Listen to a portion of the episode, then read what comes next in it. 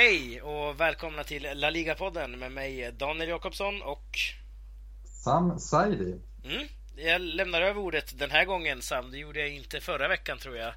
Eh, eller om det var någon ja. vecka innan. Då, då jag körde hela racet själv som man brukar säga. Ja, jag tycker det här var ganska vältajmat. Det går framåt med det nya formatet. Så även våra, vår, vår, introduktion går framåt, eller hur vi börjar programmen. Ja, precis. Det, det, känns bra. Jag är ju ganska van att inleda de här programmen tidigare i alla mm. fall. Uh, men det är kul att höra det, din, din, fina röst här i början också. Uh, vi ska väl börja med, i alla fall jag ska väl börja med att be om ursäkt för förra veckan eh, när programmet ställdes in och eh, det var ju då för att jag själv, ni som kanske studerar på universitet vet om att det är ganska mycket runt tentatider och så vidare. Um, och det var exakt det jag hade min första eh, tenta i historia då. Så att eh, trots att man har läst i två och ett halvt år så kan det bli stressigt Sam. Det vet ju du om. Mm. Ja, jag tycker att det är en helt rimlig förklaring till varför vi inte kunde spela in förra veckan. Och Eh, du är ursäktad och ja. din förklaring är, eh, är eh, helt klart valid. Ja, okej. Okay. Förlåten också kanske? Ja, ja, absolut. Härligt. Men ska vi kanske gå på och börja snacka om spansk fotboll nu istället då kanske. Eh, I och med att det inte varit någonting förra veckan och det har ju hänt en hel del, måste man ändå säga, i spansk fotboll. Eh, ja, verkligen. Ja, vi har ju fått in en eh, fråga också då från Alexander Skotte, Sam. Vill du förklara, eller säga vad det står i den? Ja, precis. Alexander Skotte skickade in på vår Facebook-sida, eh, La Liga-podden, som ni som ni vet sedan tidigare, de trogna lyssnarna, men om vi har några nya lyssnare med så likea oss på Facebook och där kan ni även skicka in eh, frågor, men även till vår Gmail-adress, laligapodden gmail.com. Det mm. spelar ingen roll vart ni skickar. Men eh, Alexander Skotte och hans fråga lyder på följande sätt. Hur kan det komma sig att Mascherano fortfarande har så stort förtroende att han får spela från start i nästan samtliga matcher? Han är i stort sett inblandad i alla situationer som genererar baklängesmål. Mm, ja, Så var frågan. Ja, det, det, var frågan. Då, då kan man säga så här, ja. vad är svaret egentligen? Uh, det känns som att i och med att du har lite bättre koll på Mascherano. En gång i tiden kanske jag hade det när han var liksom pivote i Liverpool. Men nu är, har, har, väl du bättre koll på honom i och med ditt uh, lilla Barca-intresse du har? Ja, alltså så här, jag, jag håller inte med Alexander. Jag håller inte med Mascherano i stort sett är inblandad i varje baklängesmål Barcelona åker på. Utan tvärtom har Mascherano faktiskt räddat Barcelona många gånger och är, är en, en sån här spelare som man vet vad man får av. Han har väldigt hög lägstanivå. Mm. Däremot så kan jag verkligen förstå den här frustrationen kring Mascheranos lite ja, men, så här stötbrytningar och så här tjuvrusningar upp i ryggen som verkligen kan ställa till det från Barcelona. För det har han gjort och i väldigt så här känsliga lägen. Eh, och det är liksom både hans styrka och svaghet på samma gång. Han är ju känd för att ja, men, vara skicklig i, i, i tacklingsspelet och liksom inte låta motståndarna få en millimeter. Men samtidigt kan han bli lite väl het så en, en, en, en spelare som vet om att Mascherano kommer i ryggen kan väldigt enkelt vända bort honom. Och jag antar, eller gissar lite, att Alexander Skotte, precis som mig själv för den delen, har reagerat på de här situationerna för att de kommer lite för ofta. Eh, sedan så tycker jag Alexander tar i lite med att påstå att han eh, ja, i stort sett är inblandad i alla baklängesmål, för det, det, det håller jag inte med om. Nej, alltså jag vet inte vad jag kan fylla i där riktigt. Men eh, jag kan också se lite grann en, en anledning till varför han får spela mycket ändå Mascherano är väl kanske just bristen på konkurrens också någonstans eh, i Barcelona. För det finns ju de har ju inte världens största eh, liksom försvarsbredd eh, kan man väl säga. Um, varken som i centrallåset eller det jag menar Mathieu får ju spela ganska mycket och han skulle jag väl säga är ännu ett snäpp sämre än vad Marciano är. För Marciano är ju en bra spelare egentligen. Um, och används som högerback också ibland så han är väldigt mångsidig på det sättet. Så jag, jag tror han är nyttig för truppen i sig. Mm, där skulle jag vilja se Barcelona lite oftare nu när Barcelona inte har en, en renodlad högerback. Att han faktiskt får ta, ut, eller ta klivet ut till höger. För där tror jag han han kan faktiskt, eh, hans aggressivitet kommer väl till användning. Där kan han tjuvrusa på ett annat sätt. Men det blir väldigt känsligt när han spelar i mittlåset. Sedan ska man komma ihåg att Mascherano fungerar alldeles utmärkt när Barcelona fungerar. Eh, det är ju ingen slump att Barcelona vunnit liksom eh, en trippel med honom. Man vann dubbeln 2011, man har någon ligaseger här och där. Jag menar, allt det här är ju under en tid när Mascherano faktiskt spelar mittback. Så att det, det, finns mycket gott att hämta från honom. Och han, är, han har många viktiga e-, egenskaper. Dels det här ledar, led, ledaregenskaperna eh, och hans hjärta som han faktiskt har byggt upp i Barcelona. Så att han betyder väldigt mycket, speciellt när det går lite tyngre som nu för tiden om man får säga så. Ja precis, det kommer väl återvända i till, till i nästa del tänkte jag. Ja, det kan vi. Eller tänk, tänkte väl vi egentligen. Men uh, vi, vi, kan ju tacka så mycket för frågan i alla fall Alexander. Jag hoppas att vi svarade på den. I alla fall Sam, han har ju som sagt lite bättre koll på Marciano än vad jag har. Uh, men annars då Sam, vad händer? Vi har en Soldado. kommer du ihåg honom? Ja, den gamla Roberto. Mm. Roberto Soldado. Vad har du att säga om honom? Vad vill du ta upp? Ja, nej men jag tänkte väl säga att det är kul att han är tillbaka någonstans. Han har varit skadad hela säsongen, ända sedan i somras. Uh, och är ju nu tillbaka liksom. Han har ju aldrig fått spela under uh, Franne Skriva heller. Uh, I och med allt som hände innan säsongen i Villarreal. Så att kul och någonstans att han kanske får komma tillbaka. Han satt ju på bänken nu senast för Villarreal och jag menar de har ju haft det väldigt tungt Villarreal också stundtals den här säsongen med just målskyttet. Mm. Och man har inte haft den här renodlade liksom, anfallaren som någonstans gör de här 10-15 målen. Uh, vi hyllade ju väldigt mycket Bakambo förra året ju. Mm, och vi trodde Adrian också skulle kunna ta några, eller bidra med någonting, men har väl uteblivit lite. Ja, exakt. Och jag menar, Bakambo har ju inte alls varit i den formen han någonstans var i fjol. Eh, och Adrian som vi var inne på, som är ny nu i januarifönstret, är ju mer som en vad var det vi kallade honom? Född som rotationsspelare liksom. Ja, en uh, väldigt nyttig truppspelare. Ja, verkligen. Påminner om Mascherano där, fast kanske mer offensiv då, kan man ju säga. Mm. Uh, och det, det lämnar oss med typ Sansone ungefär. Uh, och han har gjort sju mål, vilket är okej okay ändå, sin första säsong i La Liga. men de saknar fortfarande en riktig målskytt och det är ju ändå Soldado innerst inne någonstans också. Um, han gjorde ju inte så många mål i fjol, men han var ändå där i boxen och levererade. Jag tror det var 10 assist eller sånt där, vilket uh, är väldigt mycket för en anfallare. Uh, så att jag hoppas där att han kan komma tillbaka till sin Valencia-form han hade innan han gick till eh, Tottenham och egentligen kastade bort sin karriär. Mm, verkligen. Nej, men det är som du säger. Soldado i, i form är ju en, en, en målskytt av rang och det är precis det Villarreal behöver. Och eh, nu när Bak alltså egentligen är ju också Bakambo där. Visst, han har en mellansäsong om vi får kalla det nu, men i vanliga fall så ska ju egentligen Bakambo vara den målskytten. Men eh, det kan verkligen gynna Villarreal att få, gå, få igång honom. Nu tog man ju en väldigt sista sekundens seger eh, oerhört viktig mot Real Sociedad. Så man, man har hängen då på, på ah, sådär, häng och häng. Man, man hänger på Atletico men ändå inte. Nej precis, men just den där segern också mot eh, Real Sociedad var ju otroligt stark ändå för Villarreal och otroligt viktig verkligen. också.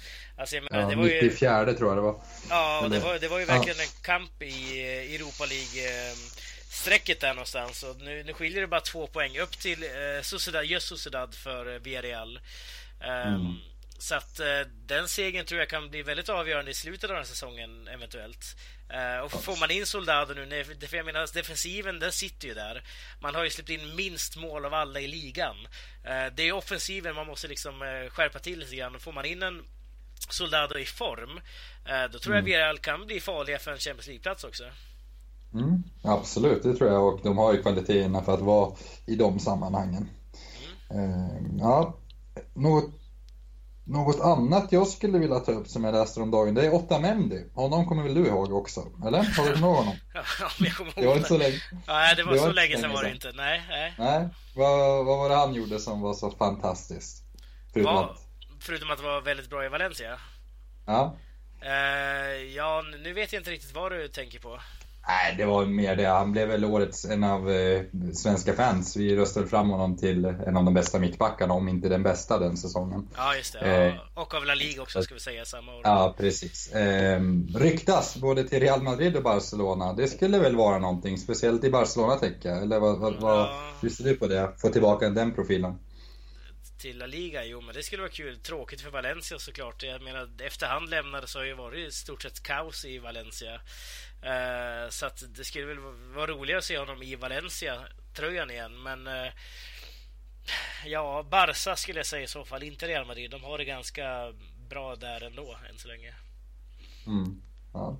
Ja, jag, jag skulle välkomna Otamendi. Jag tycker det är en profil utöver hans kvaliteter så är det en profil att ha på planen. Mm. Så Otamendi, ja tack. Ja, till Barcelona då tänkte du? Ja, precis.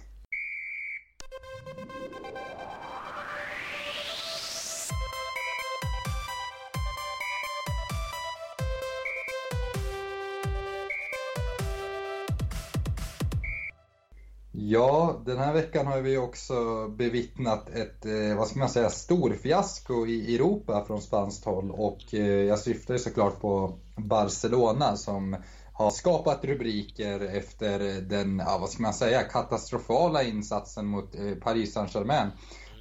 som var i stort sett under all kritik. Och det var länge sedan man såg ett, ett så förvirrat Barcelona. Ehm, och eh, jag tror att det var många, många kulés där ute som ja, slet av sig håret höll jag på att säga. Ja, men det var mycket, mycket, mycket, frustration att eh, kanske inte heller nödvändigtvis för resultatet. Det är väl tråkigt att, att den här matchserien är död efter en match. Eh, men framförallt insatsen och den nonchalanta inställningen tror jag många har reagerat på. Och eh, vad ska man säga, bristen på nya idéer. Det var så tafatt att det nästan saknade ord. Jag kan inte komma på något läge Barcelona egentligen hade som var att man skapade på egen hand mer än gå med stolpskott där och kanske om tidigt nick i stolpen. Men sen var det inte så mycket mer. Eller vad, vad, vad, säger du?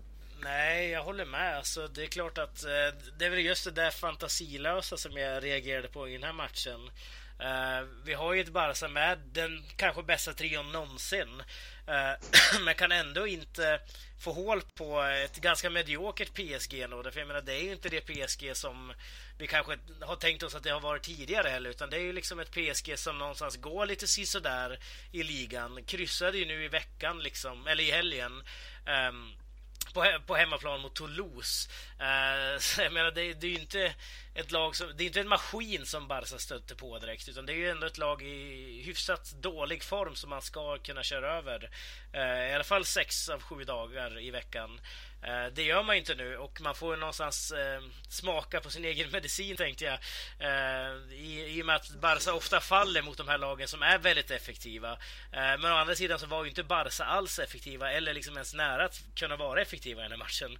Eh, man hade ju inte de lägena på det sättet att man eh, förtjänade att få med sig ett bra resultat tycker jag. Nej, absolut. Och och det här eh, följdes ju upp av en väldigt dålig insats i, i söndags då, mot eh, Leganés. Så att det, det, det, finns en, eh, en brist på nya idéer från Enrique och det, man får lite känsla, och vi har ju varnat för det här tidigare, att vi har sett de här tendenserna att eh, det har varit lite oroväckande enkelt att läsa Barcelonas spel.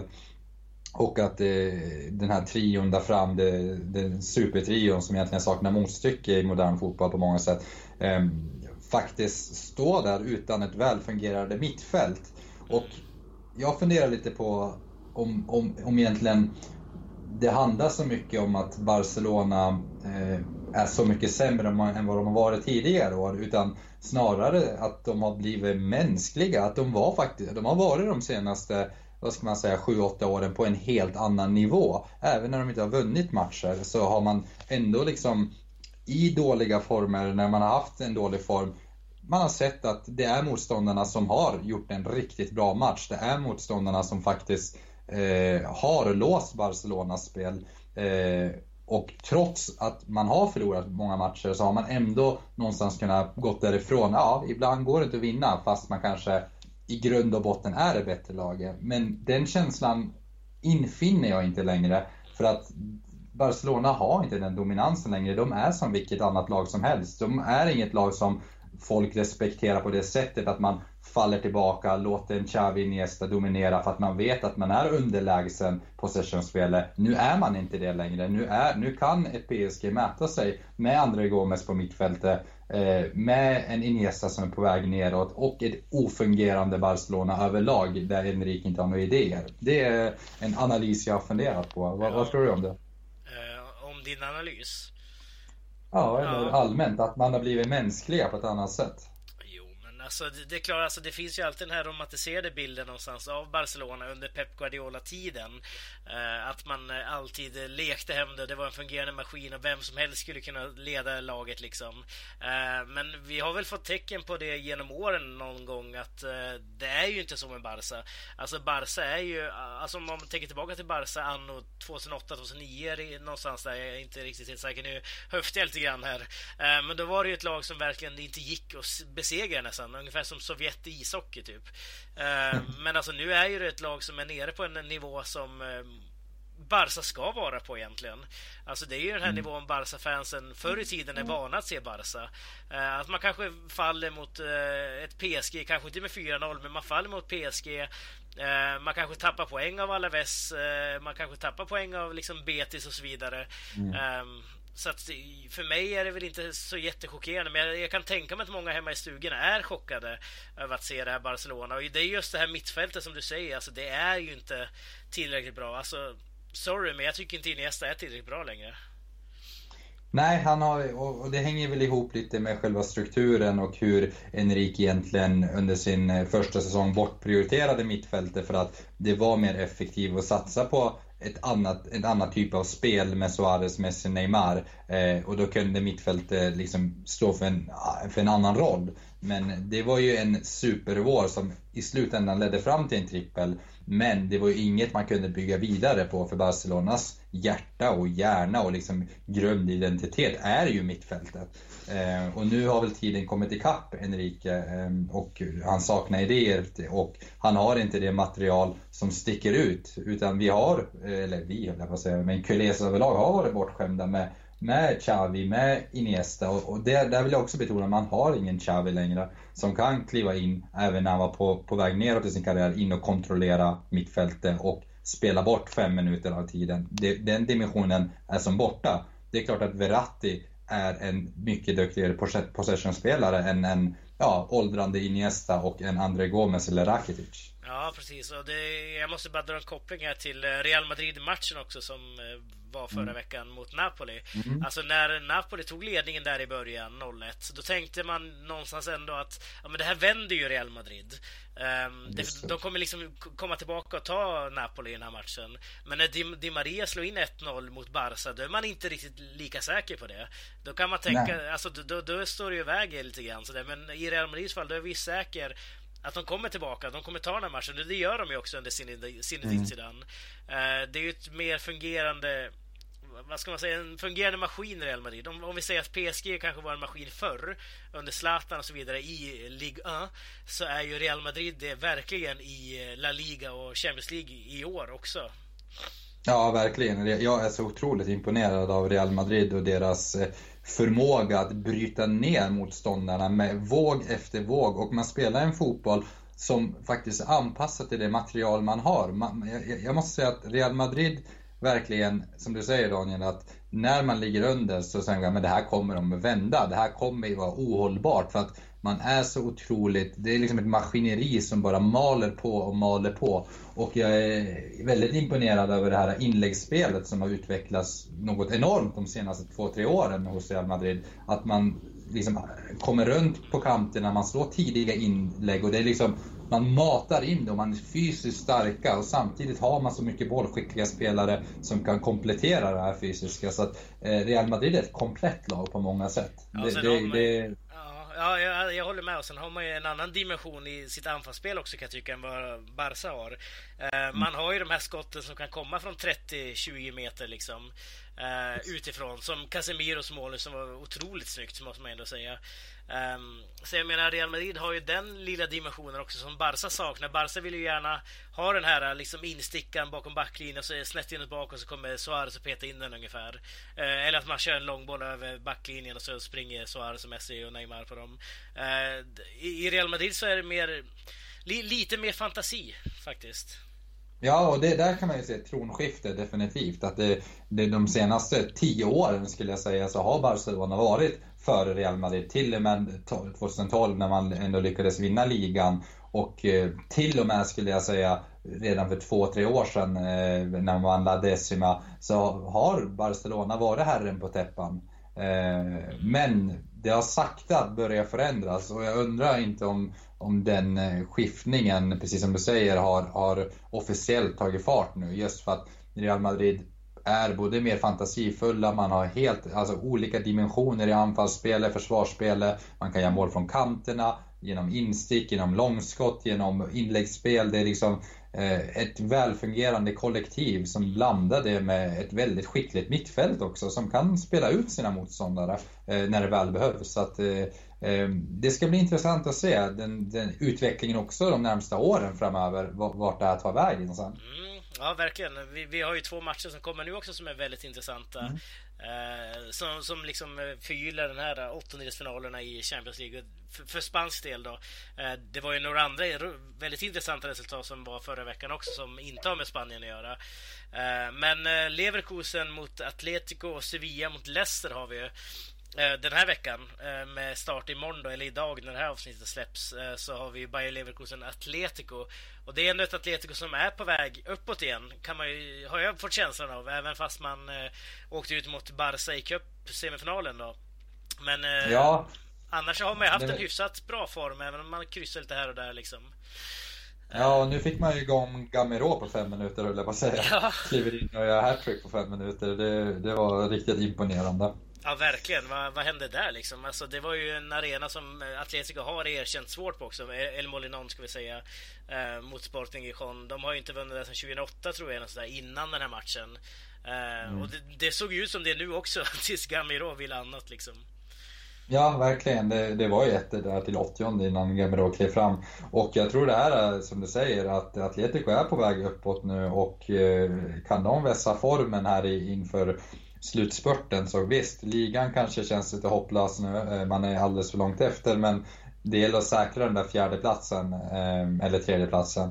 Men samtidigt så har man ett bra facit i Europa, man vet vad man kan göra i Europa, även om man två gånger har fallit i en final. Så att eh, Atletico kommer bli farliga och man, eh, jag tror man kommer slå ut Bayer Leverkusen, även om det kommer bli ganska tajta matcher. Ja, det tror jag också. Framförallt nu när man fått igång de här anfallarna också. Griezmann har väl varit sådär, men alltså så, Suarez tänkte jag säga.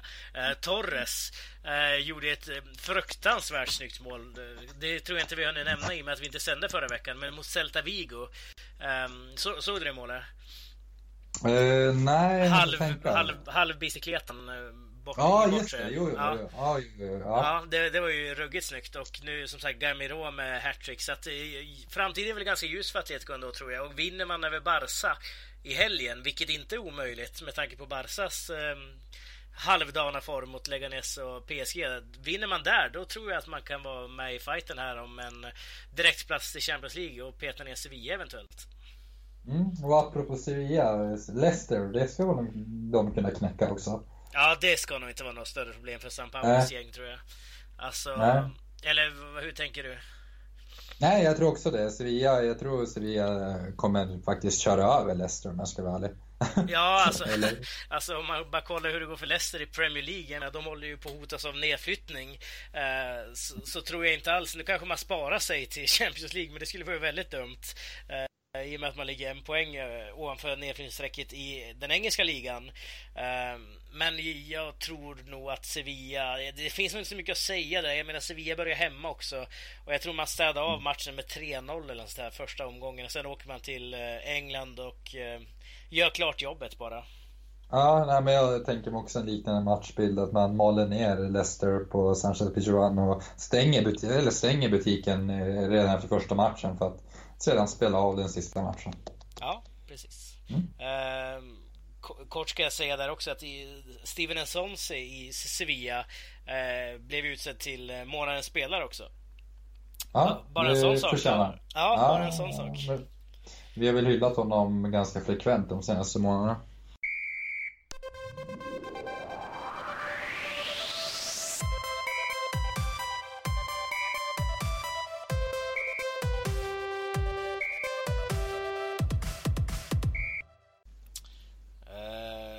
Lag som eh, inte alls är i närheten av att spela i Champions League men som däremot har höjt sig ganska mycket nu på den senaste tiden ehm, är ju ändå liksom eh, Granada under Lucas Alcaraz. Eh, har tagit två segrar på de tre senaste, vilket ändå är väldigt behövligt. Vi snackade för några veckor sedan om Granada som ett hopplöst lag som redan liksom har accepterat någonstans att de kommer åka ur La Liga. Men nu, nu kanske man klarar sig ändå. Ja, verkligen. Ehm, efter helgens fantastiska seger mot, ehm, mot Betis måste man ju säga att eh, vindarna har vänt i Granada och nu helt plötsligt tycker jag att man har ett väldigt intressant lag och får man till det där laget så tror jag att man, eller jag skulle nog sticka ut hagen och säga att Granada kommer hålla sig kvar. Jag är, är helt övertygad, ja, jag är övertygad om det. Jag, jag var så satt och kollade på den här matchen och jag, jag var otroligt imponerad av deras första halvtimme. Visst, det här kanske var en engångsförteelse men den farten och den fantasin och liksom den glädjen som fanns den halvtimmen, det, det kännetecknar inte ett, ett bottenlag i La Liga. Nej, nej, jag kan väl hålla med. Jag såg däremot inte matchen. Det var så här fredagskvällsmatch. Eh, mm. Och efter en tentamen så gör man kanske annat. Eh, eh, så att jag missade ju den här matchen. Men däremot så har jag förstått, alltså vinner man med 4-1 mot ett Betis som ändå har fått en nytändning under Victor Sanchez också. Då gör man ju någonting rätt ändå. Och Adrian Ramos verkar ju väldigt intressant i, i Granada. Jag menar, det var ju en bra spelare redan innan och nu när han kommer hit så gör han det ju bra hittills, vad jag förstått i alla fall. Uh, ja, verkligen. Och, ja, den, ja, nej, men, den här matchen, eh, just Ramos var ju en klass för sig nästan. Just hans killer instinkt i straffområdet och hur han verkligen bara forcerade in bollarna. Men också utöver målen var han ju så otroligt, han var på gång hela tiden. Han, han låg på rulle, han var delaktig i spelet. Det var, det var länge sedan jag såg Granada så här bra som han var de första 30 minuterna. Ja, och det behöver ju Granada också. Jag menar, vi snackade ju om eh, Samper ganska mycket för någon eh, vecka sedan med Alexandra. Eh, mm. Han fick ju hoppa in och är ju från Spanien ska vi säga. Eh, men lite intressant med Granada är att de startade ju för första gången i La Ligas historia så startar ju ett lag med 11 olika nationaliteter. Mm. Bara en sån sak. Ja, det är ju, speciellt i Spanien är det jätte, liksom, unikt. Där är det ju väldigt homogena lag, eh, speciellt på den nedre halvan.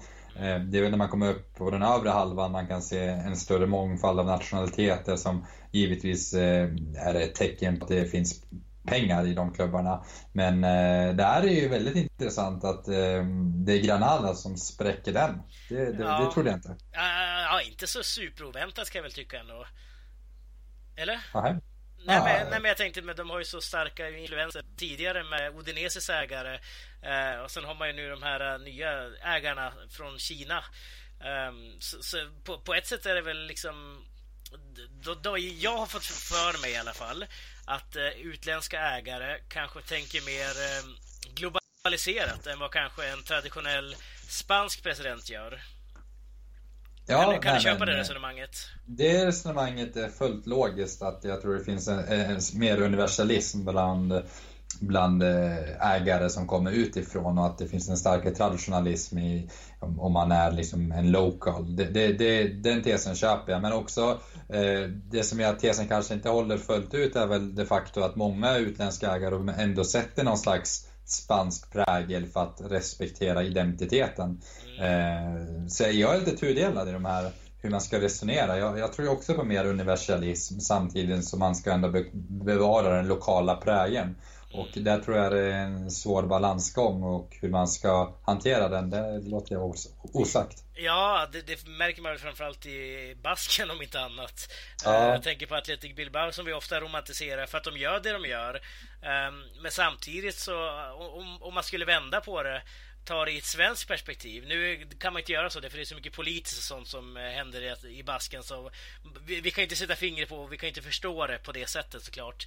Eh, men vi tar att Norrland eh, har ett eget lag och bara norrlänningar får spela i det laget. Och då går man ju liksom in i människors ursprung och liksom sådana saker. Det kan ju bli problematiskt i slutändan också.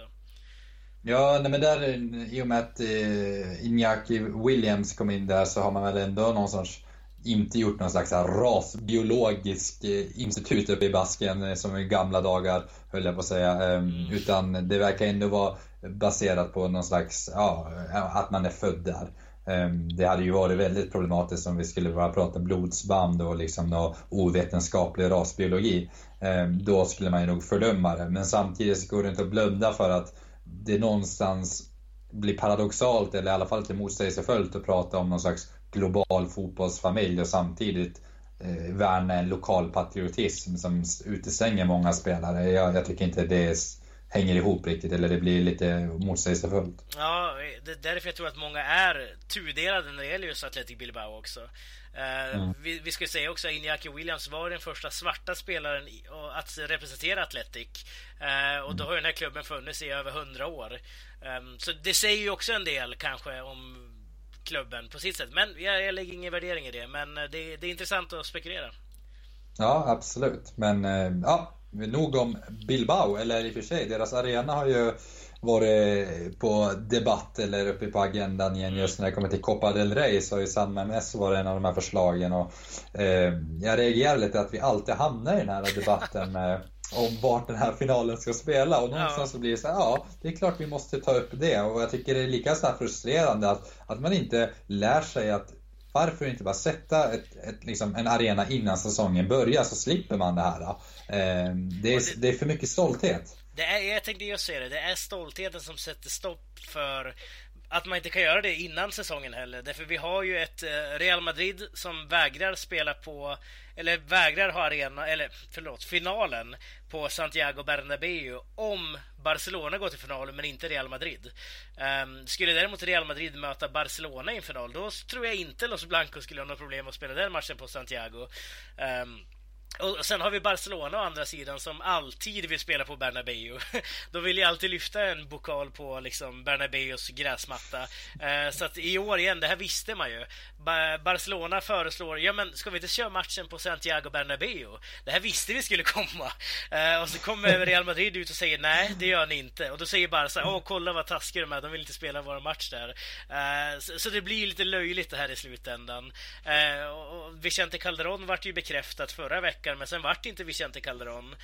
Um, Deportivo Alaves, de ville ju ha den på San Mames som man kunde fira liksom i Basken, men där sa ju Athletic Bilbao nej istället. Um, så att turerna går ju fram och tillbaka. Det är ju, det, det är ju så här varje säsong, tycker jag. Och det känns som att det alltid slutar med, det känns som att det alltid slutar med Mestalla. jag tänkte säga det. Mestalla kommer det bli, ja. Uh, Messiah eller Sanchez Pichuan får alltid säga ja ah, vi tar väl den då. Ja men precis, men det är ju en så stor icke-fråga det här egentligen. Tycker mm. jag. Alltså man har ju väldigt fina och bra arenor i Spanien nu för tiden. Um, varför inte lägga den på eh, i Espanyol, alltså på Espanyols hemmaarena.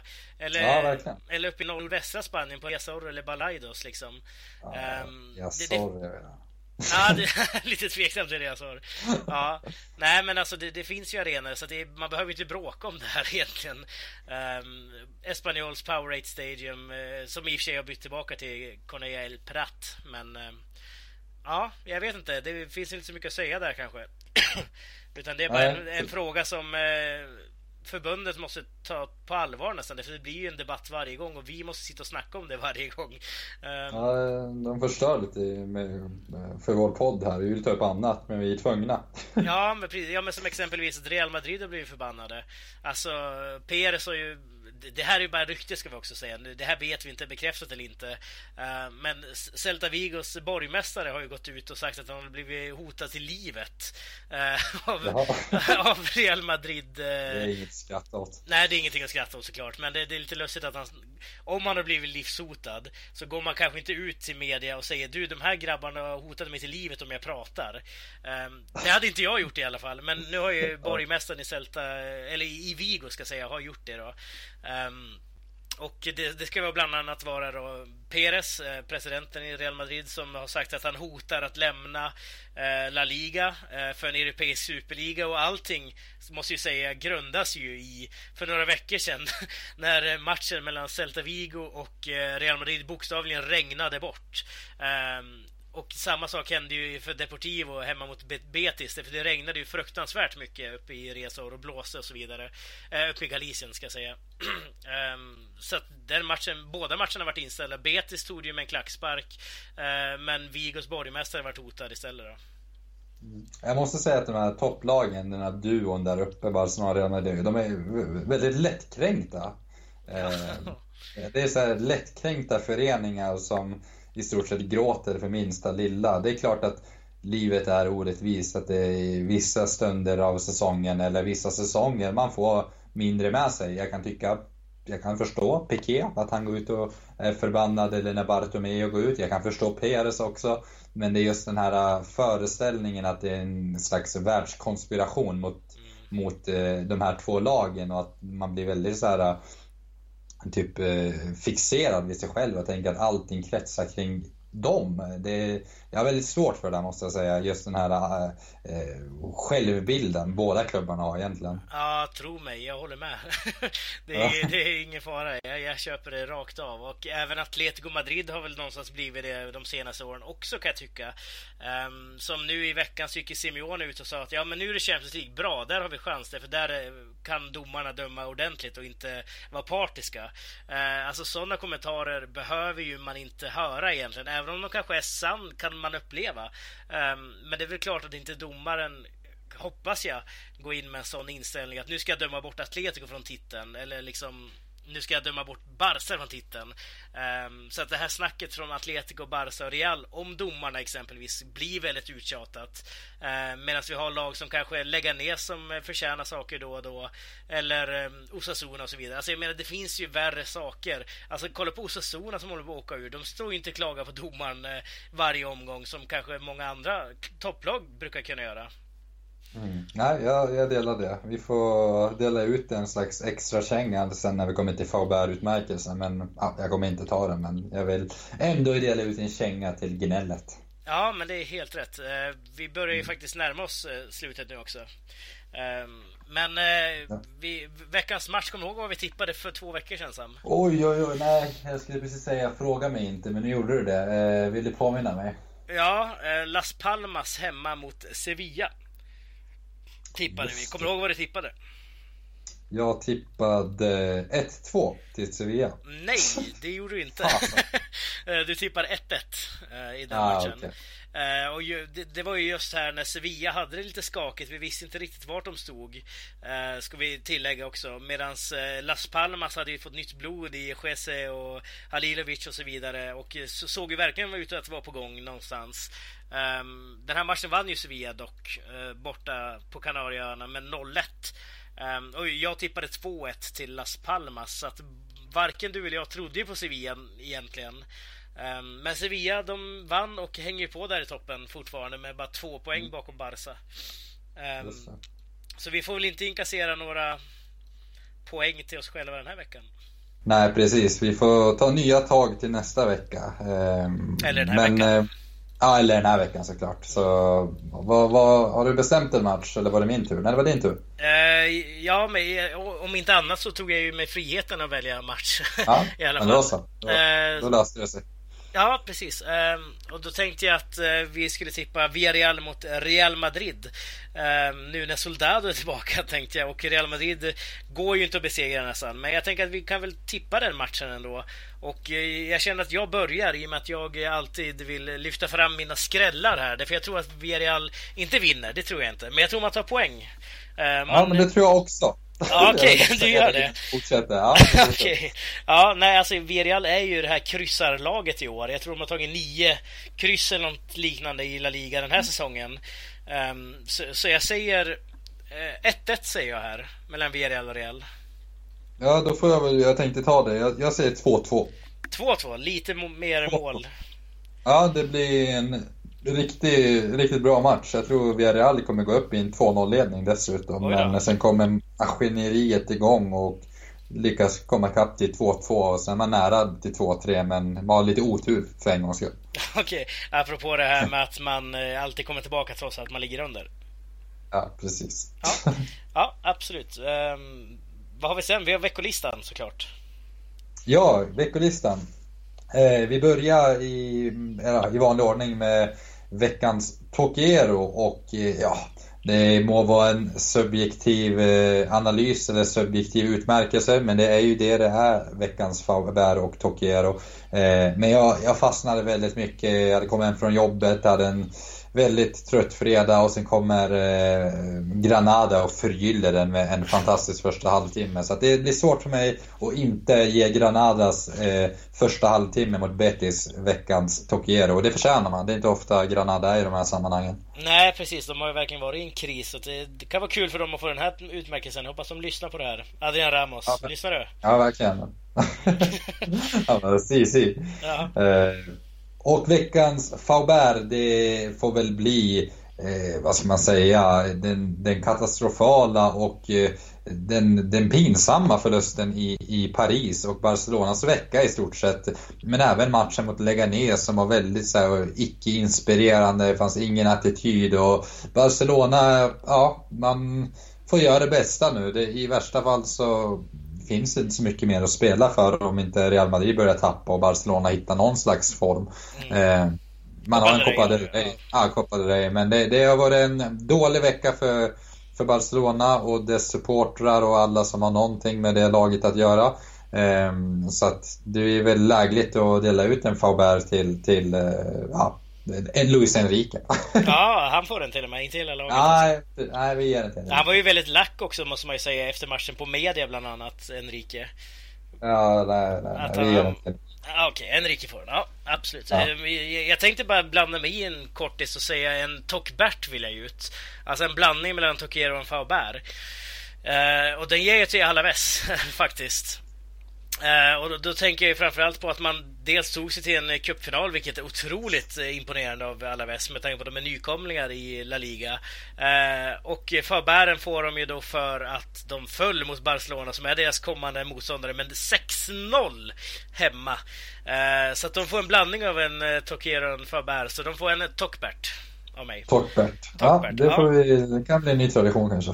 Ja, vi får se. Vi får se. Ja, det, den, annars den dyker upp då och då. ja, precis. Annars skulle jag kunna ge Deportivo en Faber också med tanke på deras fruktansvärda form under 2017. Inte en seger än så länge. Uh, Talkbert blir nästan som veckans paradox. Ja, men lite så. Veckans lite paradox, så. den är bra. Ja. Men eh, vi tar väl och runda av här då. Det gör vi och vi ses nästa vecka igen. Ja, precis. Och som sagt, ni får jättegärna vara med och hjälpa oss eller bidra med någonting till La Liga-podden. Eh, och det kan man göra på antingen vår Facebook-sida, eh, där ni kan likea, kommentera och skicka oss meddelanden, eller vad då? Eller skicka till vår Gmail-adress på www... Nej, höll Jag menar La Liga, La Liga-podden gmail.com. Ja, ja, precis. Perfekt. Men då tackar vi för oss.